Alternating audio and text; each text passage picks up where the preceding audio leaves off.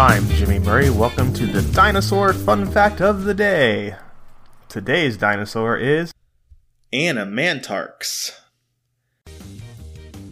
Animantarx, meaning living citadel, is a genus of nodosaurid ankylosaurian dinosaur from the Upper Cretaceous of western North America. Like other nodosaurs, obviously, it would have been a very slow moving quadrupedal herbivore covered in heavy armor scutes, but without a tail club. So just imagine it's a quadruped, so it has four feet, it eats leaves, and it has that heavy armor of, um, I think it's Archaeopteryx, we, which we covered earlier. Uh, but it doesn't have a it doesn't have a tail that ends in like a, a ball, so it can't hit things. So it had a little less offensive power. The skull measures approximately 25 centimeters or 10 inches in length, suggesting the animal as a whole was no more than 3 meters or 10 feet long.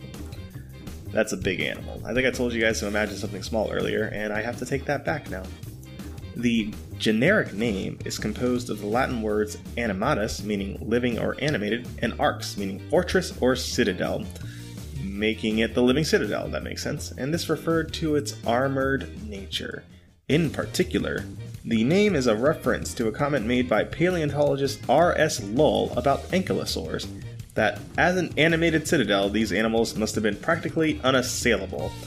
The type species is the only one known so far and is called the Anamantarx Ramal Jonesy after its discoverer, Ramal Jones. His wife, Carol Jones, who did not get to name the dinosaur, also discovered the contemporaneous dinosaur Eolambia nearby. Only one species has been recovered. The remains included the lower jaw and back half of its skull, along with the neck and back vertebrae, those are the spinal columns, and various limb elements. Animantarx is characterized by a unique combination of features, including a highly domed skull back, small horns, and a mandible, which is only armored on half of its length.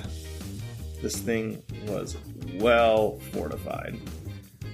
I guess that's why it gets the name Living Citadel. That actually makes sense. I was gonna say it was a walking fortress, but where the name Living Citadel, Animantarx? Like that, I just did this entire episode. Anyway, see you guys next week, where we'll possibly cover the Eolambia. And if you have any dinosaurs you want me to cover, just let me know. Oh, and we might do video soon. So tweet at me and let me know if uh, we should do video.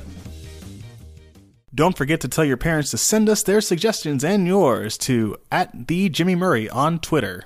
I'm Jimmy Murray. Thanks for listening to the Dinosaur Show on the Kid Friendly Podcast Network. Music by Kevin MacLeod, executive producer Chris Krimitsos.